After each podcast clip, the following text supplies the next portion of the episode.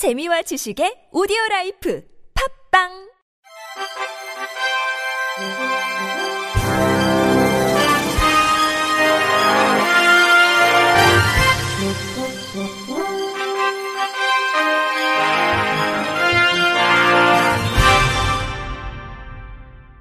청취자 여러분 안녕하십니까? 1월 21일 금요일 KBAC에서 전해드리는 생활 뉴스입니다. 부산 지하철 1, 2호선의 급행화가 추진되고 인천에서 부평과 연안부두를 잇는 약 19km 길이의 도시철도 건설 사업이 새로 진행됩니다. 김승범 국토부 철도투자 개발 과장은 도시철도망 구축 계획에 반영된 사업들은 노선별 예비 타당성 조사와 민자 적격성 검토 등 단계적 절차를 거쳐서 추진될 것이라고 설명했습니다. 이에 따르면 부산은 신규 사업 4개를 포함한 총 10개 노선 93km에 4조 4천억 원이 투입됩니다. 우선 지하철 1호선과 2호선의 급행화가 새로 포함됐습니다. 1호선 급행화는 노포역에서 다대포 해수욕장역 사이에 9개 역만 정차하는 방식으로 이를 위해 8개 역사의 완행열차가 급행열차 통과를 위해 잠시 대기할 수 있는 대피선을 설치하게 됩니다. 2호선도 장산역, 양산역 사이에 11개 역만 정차하게 되며 7개 역사의 대피선을 만들 계획입니다. 이렇게 하면 1, 2호선 모두 기존 열차에 비해 전 구간 주행 기준으로 이동 시간이 30여 분 단축됩니다. 또 2호선을 동부산 지역의 대표적인 관광단지로 조성된 오시리아 관광단지까지 연장하는 오시리아선과 무가선 트램 실증 노선을 5, 6도까지 연장하는 5, 6도선 연장 사업도 신규 반영됐습니다. 인천은 부평과 연안부두를 잇는 부평 연안부두선과 일천 1호선 송도 연장 등 신규 사업 3개를 포함한 총 8개 노선 88km에 2조 8,620억 원을 투입하는 계획이 확정됐습니다. 19km 길이의 부평 연안부두선은 원도심 활성화와 연안부두 접근성 향상을 위해 추진됐습니다. 또한 제물포역과 연안부두를 잇는 7km 길이의 제물포 연안부두 부두선도 새로 포함됐습니다. 대규모 주택단지가 조성된 송도 809 지역 주민들에게 도시철도 서비스를 제공하기 위한 인천 1호선 송도 809 연장 사업도 신규로 추진됩니다. 강희엽 국토부 철도국장은 이번에 반영된 사업들이 원활히 추진될 수 있도록 노선별 예비 타당성 조사 등 후속 절차도 적극적으로 지원할 방침이라고 밝혔습니다. 보령제약이 다국적 제약사 알미랄과 세계 최초 스프레이 제형 피나스테리드 탈모약인 핀주베에 대한 국내 판권 계약을 체결했다고 21일 밝혔습니다. 보령제약은 이번 계약을 통해 핀주베에 대한 국내 독점 판매권을 보유하게 됩니다. 핀주베는 지난 2020년 이탈리아, 독일, 룩셈부르크, 포르투갈에서 출시 허가를 받았고 지난해 5월에는 이탈리아에서 케어토팩이라는 제품명으로 발매됐습니다. 이어 11월에는 알미랄과 다국적 제약사인 히크마가 중동 및 북아프리카 시장을 목표로 라이선스 아웃 계약을 체결한 바 있습니다. 보령제약과 알미랄은 오는 2023년 상반기 국내 출시를 목표로 허가 절차를 진행 중입니다. 피부과 의약품 전문 글로벌 제약사인 알미랄에서 개발한 핀주베는 세계 최초 뿌리는 피나스테리드 탈모약입니다. 성인 남성의 안드로겐성 탈모증에 처방되는 피나스테리드 성분을 경구용이 아닌 스프레이 제형으로 개발한 제품입니다. 탈모 부위 두피에 직접 분무되는 국소 치료 방식으로 경구용 피나스테리드에 비해 신체에 미치는 영향을 최소화해 안정성을 높인 것이 가장 큰 특징입니다.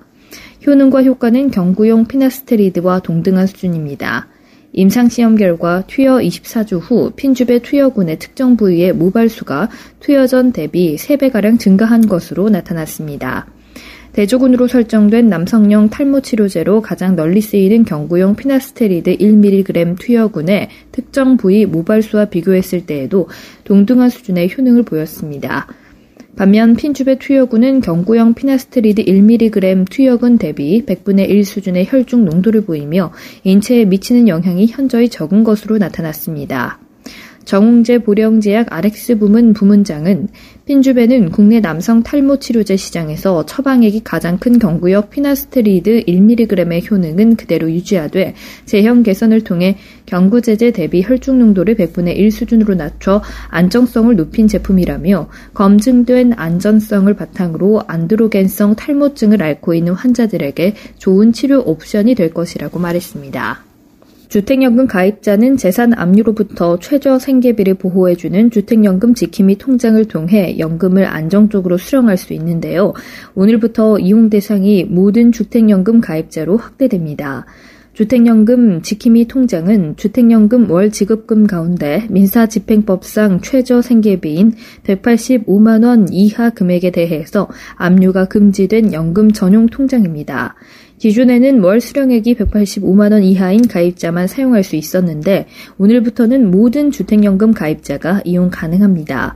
월 수령액이 185만 원을 넘으면 분할 입금 시스템을 통해 압류 방지 통장과 일반 계좌를 주택연금 수급 계좌로 등록하고 월 지급금의 185만 원까지는 압류 방지 통장으로 받고 나머지는 일반 계좌로 수령할 수 있습니다. 통장 이용을 원하는 주택연금 가입자는 주택금융공사 지사에서 주택연금 전용계좌 이용 대상 확인서를 발급받아 주택연금을 받는 은행 영업점에 제출하면 됩니다. 서울시가 온실가스 배출량을 줄이기 위해 오는 2026년까지 노후 건물 100만 호를 저탄소 건물로 바꾸기로 했습니다. 또 전기차를 40만 대까지 확대 보급해 전기차 10% 시대를 열기로 했습니다. YTN 김종균 기자입니다. 에너지 효율이 높고 온실가스 배출은 적은 저탄소 건물로 탈바꿈했습니다.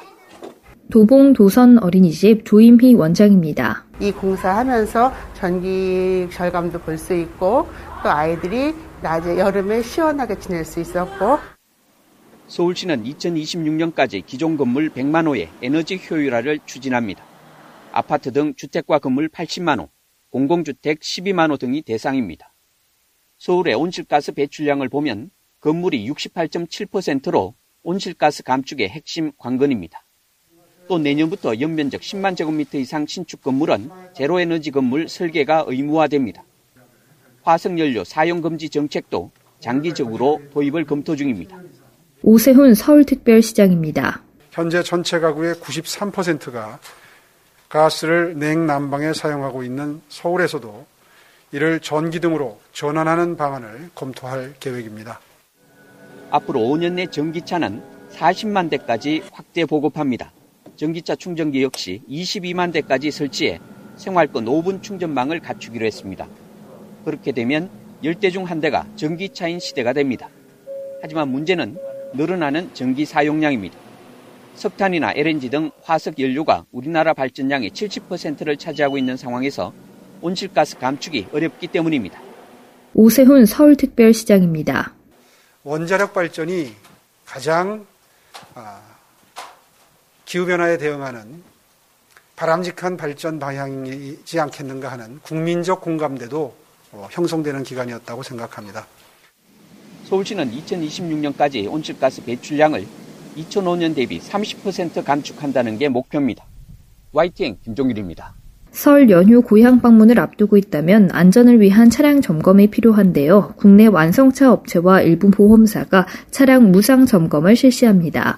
현대차와 기아는 오는 26일부터 28일까지 고객을 대상으로 설 특별 무상 점검 서비스를 진행합니다. 전국 서비스 거점에서 엔진, 브레이크 오일과 냉각수, 전조등, 타이어 공기압 등을 점검해주고 워셔액 보충 서비스도 무상으로 제공합니다. 통합 고객 서비스 앱에서 무상 점검 쿠폰을 내려받거나 사전 예약 후 방문하면 됩니다. 르노 삼성 자동차도 같은 기간 설맞이 무상 점검을 진행합니다. 워셔액 보충과 타이어 공기압 점검을 비롯해 36개 항목에 대한 정밀 진단도 무료로 받을 수 있습니다. 또 일부 손해보험사도 자차 보험 가입 고객을 대상으로 오는 24일부터 28일까지 닷새간 무상 점검을 실시합니다. 끝으로 날씨입니다. 토요일인 내일은 아침은 평년 기온을 회복하고 낮부터는 평년보다 높은 기온 분포를 보이겠습니다. 내일 아침 최저 기온은 영하 12도에서 3도, 낮 최고 기온은 3도에서 12도로 예상됩니다. 이상으로 1월 21일 금요일 생활 뉴스를 마칩니다. 지금까지 제작의 이창현, 진행의 박은혜였습니다. 고맙습니다. KBIC